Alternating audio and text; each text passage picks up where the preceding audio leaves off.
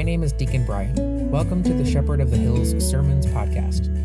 Every week we share our Sunday morning sermons with you to keep these important conversations going. We hope you not only enjoy hearing our words of God's love for you, but will also feel compelled to share these words with everyone who needs to hear this message. As always, we encourage you to keep the conversation going at home, at work, and everywhere you go.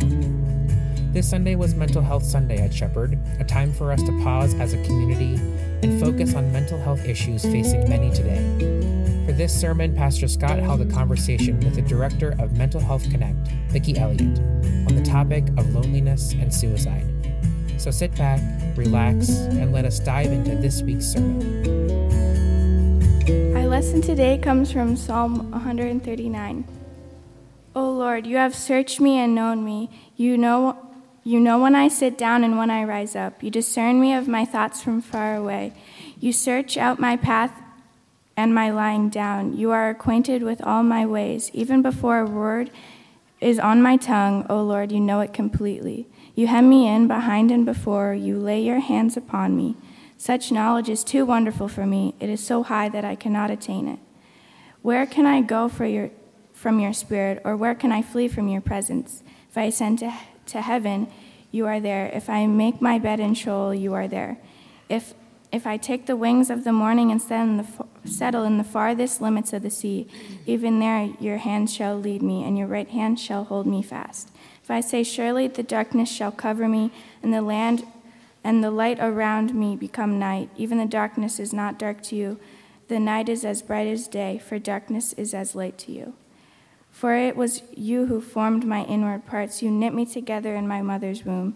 I praise you, for I am fearfully and wonderfully made. Wonderful are your works that I know very well. My frame is not hidden from you. When I was being made in secret, intricately woven in the depths of the earth, your eyes beheld my unformed substance, and your book were written all the days that were formed for me, when none of them had yet existed. How weighty of me are your thoughts, O God! Your vast, how vast is the sum of them! I try to count them; they are more than the sand. Come to the end; I am still with you. The word of our Lord. Let us pray. Gracious and loving God, stir up your holy power this day and come. Send your Spirit into our hearts, our minds, our souls, and our ears, that we might feel surrounded by your love and care, that we might hear a word for us today anew, and that we then might live out that which we believe. In Christ's name we pray. Amen. So, um, first of all, uh, I want you to join me in offering a little bit of uh, applause for Kay Walthy this morning, who I pressed into service to help as our liturgist. She did it reluctantly, so just give her a little round of applause and thanks this morning. So, she does a good job. Thank you. Thank you. Uh, this morning, we're taking a little bit different approach to our sermon this morning. Uh, we're going to have a dialogue between uh, Vicki Elliott, who is my uh, dialogue partner this morning. Uh, I want to say thank you to her for being with us this morning. She comes uh, to us from Thrivent. She is a uh, um, personal finance manager, is that right? Financial advisor. Financial advisor, thank you. I'll get the right words eventually. And uh, she's recently taken over as the director of Mental Health Connect, uh, something that I think many of you here are familiar with. We've had Mental Health Connect as a partner here in our congregation for a number of years now. Uh, and I do want to say another special thanks to Kay and our care team. Over the last few years, we have taken time out of our regular worship services to pause for a second and focus on mental health issues. Uh, so some statistics reveal these days that about half of the American population experiences some sort of mental health issue almost every year. Uh, so that's half of the population. That's one in every two people. That's the person sitting next to you. Uh, it's the person walking next to you on the street. It's the people uh, that you work with. Uh, and as a family of faith, we've decided to engage with that, and especially through Mental Health Connect, to help raise our awareness and reduce the stigma of talking about mental illness here amongst our family. Uh, and I am convinced that just by doing it, especially in the midst of the sanctuary and in the midst of worship, uh, we have made a significant impact uh, in our community about talking about mental illness and about helping find people help. Um, so this morning we are focused specifically on loneliness and suicide, and I thought I would just quote to you a couple st- some startling statistics that have recently come from a Cigna uh, behavioral health survey that came out uh, at the very end, I think, of twenty eighteen. Um, almost half of Americans sometimes or always report that their relationships are not meaningful and that they are isolated from others. forty-three percent of Americans report that. Uh, in twenty eighteen, at least self-reportedly, Gen Z, those students who are eighteen to twenty-two years old, have recently self-reported a higher incident of loneliness than people who are isolated in nursing homes. They now have surpassed the people who are isolated and alone by living in nursing homes, self-reported. And I know that there are lots of you who immediately think this is all social media to blame, uh, although the statistics from Cigna uh, indicate that that's not true. Um, respondents who, def- who are defined as heavy users of social media have a loneliness score of forty-three point five that is not markedly different from the score of those who never use social media at forty-one point seven. So social media is not entirely to blame. So today we're going to talk a little bit about loneliness and suicide, uh, and in the context of faith here in our sanctuary. Uh, where one of the things that we hope, of course, is that whether you are experiencing mental illness or not, when you come to this place and find yourself in the midst of our family and friends here at Shepherd, you feel loved, you feel known, and you feel cared for, and you feel open enough to ask for help if you need it. So that's a bit of a background. Vicki, why don't you tell us a little bit about how you ended up uh, helping out with Mental Health Connect and your journey that sort of led you to take over recently as the director. Okay, thanks for having me today. I'm happy to be here. Um, actually, I'm honored to be here. Uh, I can touch a little bit. Those statistics are really near and dear to my heart, and um, you'll understand why when I tell you my story. Six years ago, my oldest son was diagnosed with bipolar disorder, and um, it wasn't a huge surprise to us. We had had um, some pretty major behavioral issues throughout his whole life, and so at the age of nineteen, when he was diagnosed with bipolar, Um, I think for him, it was some, somewhat of a relief. He felt like he maybe could move forward with some solutions and maybe he could get some help. Um, unfortunately, um, during those, during those six years, it almost seemed like from the time he was diagnosed, he really struggled with um, loneliness and depression. So when you mentioned Generation Z, uh, he fell right in there. Um, He had he didn't like to be alone, and so he would call us and say, "I'm alone. I don't know what to do." Um, he also struggled with many nights of suicidal thoughts. So um, with bipolar, you have some very low lows, and then you have some very high highs, and um, it's really, really hard to regulate that. Um, but um, I'm going to talk a little bit about my story. Uh, a year and a half ago, my son Cole finally passed away. He was twenty-four years old. Um, five years after his diagnosis. Um, he did not pass away from some suicide, although it could have been. Um, he actually had some complications with his mental health, and he had um, some issues with addiction as well. And um, when that happened, um, I felt very alone. So I'm going to talk a little bit about my story of loneliness at that point in time. Um, not because I was, wasn't surrounded by people. I was. I had people in my house. I had um, neighbors dropping off meals every night um, to help us out. I had um, two other children. I have another son and a daughter. And um, so I wasn't alone, but I still felt very lonely. And um, I know now, a year and a half later, the reason for that is when you go through something that's very traumatic, or you go through an event that seems um, maybe like no one else would understand, Um, it can feel very lonely to you. Um, so I had people around me. I had people calling, texting. Um, I wasn't answering the phone. I actually retreated to the safest place that I knew at that point, and that was my bedroom. And I stayed there for quite a while, and I did not come out. Um, I just didn't. I felt so many feelings. I, I it just the full realm. I felt anger. I felt confused, um, I felt um, sad, I actually had physical pain as a result of that loss. Um, I didn't really know where to go, or I didn't know who to call. I thought, no one really knows what this feels like, like nobody could possibly understand this.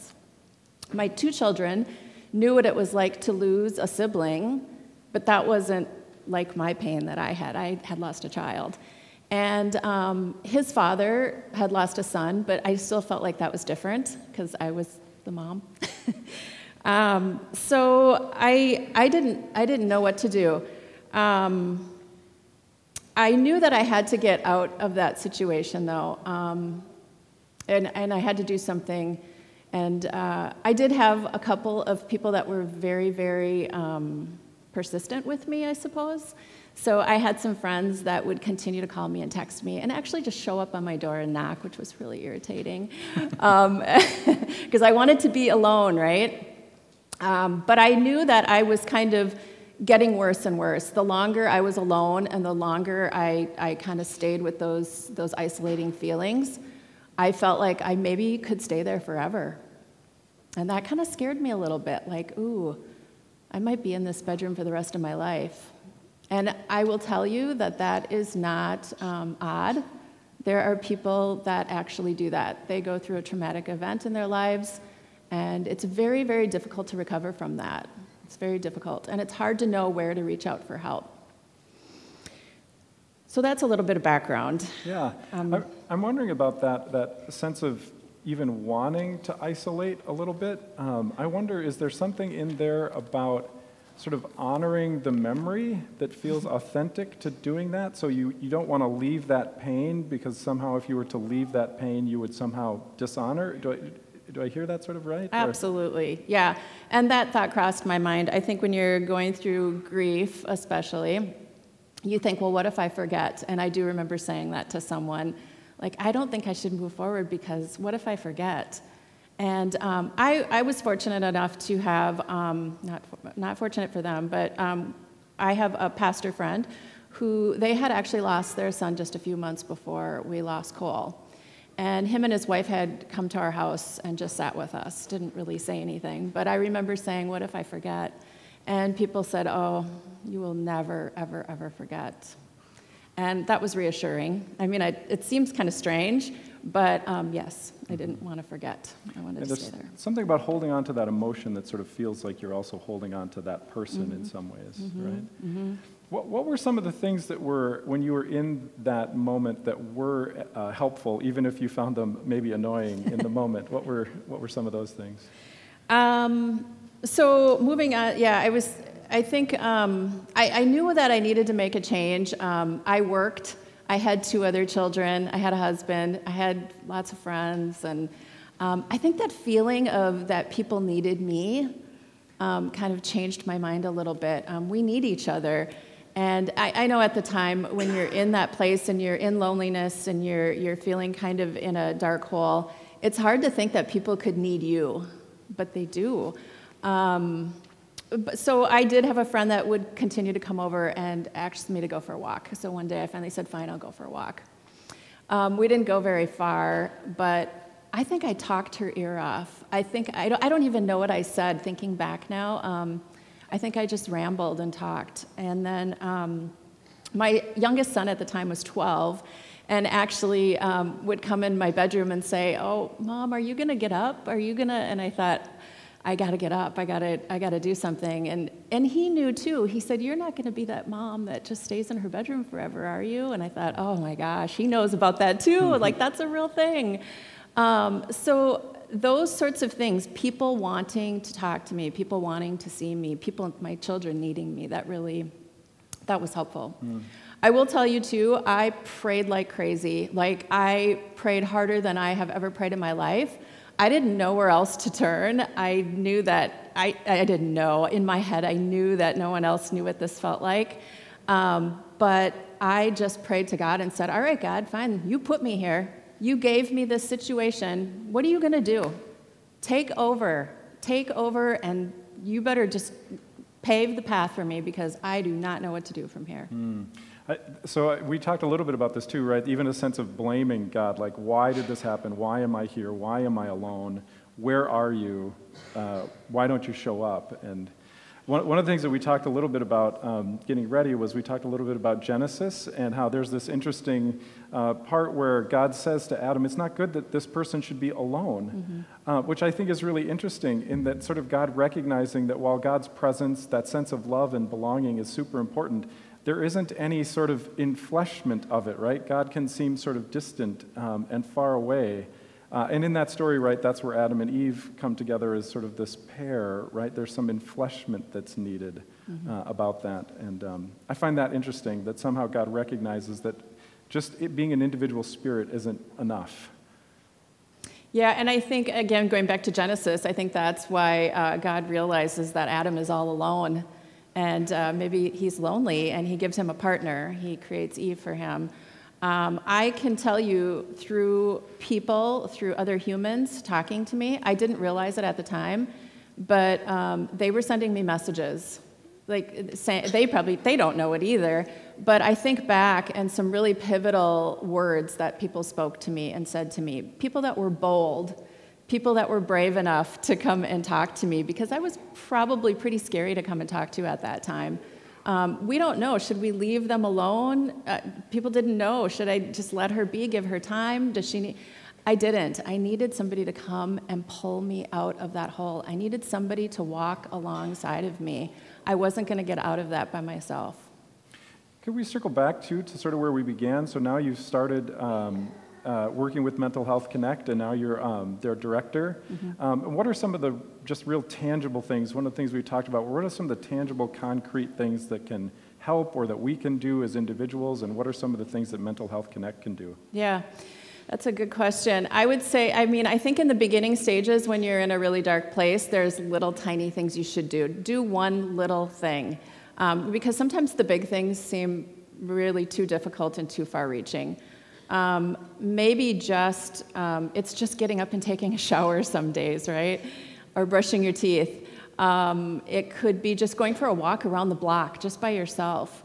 Um, I felt just being around people, so maybe just people watching somewhere, sitting at the mall and just seeing other humans. Um, maybe when you go get a cup of coffee, maybe you make a conversation with the, the person at the checkout. Um, it's just those little things. All the way, um, and then from there, I kind of went to, I started meditating, which is something that I've tried in the past and I was horrible at, but I had a doctor who recommended a book for me that was very forgiving, and then I started meditating, praying. Um, taking, exercising, and it doesn't have to be a big thing, but stretching and moving your body a little bit really helps. All the way to more advanced things. There's medication, there's counseling and therapy, there's support groups, there's um, there's even like recreation groups, like getting into some group that where people have the same interests that you do, and just talking with people and being around other humans is such a huge, a huge thing. And things that Mental Health Connect offers for folks? Yes, yeah, so Mental Health Connect, we have a phone number with a real live person that picks up the phone. She may have already been here at uh, Shepherd mm-hmm. of the Hills, right? Yeah, yep. So you may have already met Isha. Um, it's not a one eight hundred number. I know my son used to say, I don't want to call that number. I don't even know where they, where I'm calling to. I don't know who's going to pick up the phone. This is a person that is right here in the Twin Cities, and she does all the legwork for you. She will, you tell her what you're struggling with or what you might need, and she'll go ahead and take care of that for you and make the phone calls for you, and then she'll call you back and say, here's where they have a place, here's where they have an appointment, here's where you can get this. So she provides those resources for you. Awesome, thank you. Um, I'm so appreciative of uh, what was such a difficult situation that now has become some way for you to then engage others and to help. Um, That's a difficult and impressive turn, so thank you so very much for doing that. Um, I wish we could keep talking, but we do have a rest of the service. Would you just join and give a round of applause and thanks to Vicki for being here with us this morning? Thank you. And then I'm going to close with a prayer from uh, a book called The Life-Saving Church by a pastor named Rachel Keefe, who is actually a local uh, U C C pastor. Uh, who experienced uh, some really traumatic things early on in her life and attempted suicide when she was about thirteen or fourteen. Uh, and this is her prayer that she offers at the end of her book, and we'll close with this this morning. Let us pray. Holy God, I am not sure where you are or even if you are. I'm feeling lost, and the pain I feel sometimes seems overwhelming and never-ending. I want to believe your promise of new life. I want to believe the good news Jesus preached. I want to be part of the fullness of your realm here on earth, but right now, it's too hard. You seem too far away. Jesus, you know what pain and suffering feel like. Be with me. Wrap me in your love. Better still, place someone in my path who will show me how much I am loved and valued. It's so hard to see that my life matters. I want to believe that you gave me this gift of life. I want to believe that this pain will end and healing will come. Show me the way of your love. Help me reach out and trust those around me so that they can hold hope for me for a while when I cannot hold any for myself. Let me believe them when they tell me they want me to live. Open my heart to the path for healing, even as you ease this pain I carry. Give me a spirit of willingness and enough patience to pursue wholeness and not give up. Let me see my own worth and your great love for me. I don't want to feel so alone. Wrap me in your grace and get me through this painful darkness. Fill me with the power of your forgiveness and love so that I may walk in the light of your love. I pray in the name of Jesus, who came to seek and save the lost. Amen. Thanks for stopping by and listening to the Shepherd of the Hills Sermons podcast. For more information about Shepherd of the Hills, please check out south church dot com or find us on Facebook. Feel free to share this sermon and be sure to follow us on social media and wherever you find your podcast. Go in peace, serve the Lord.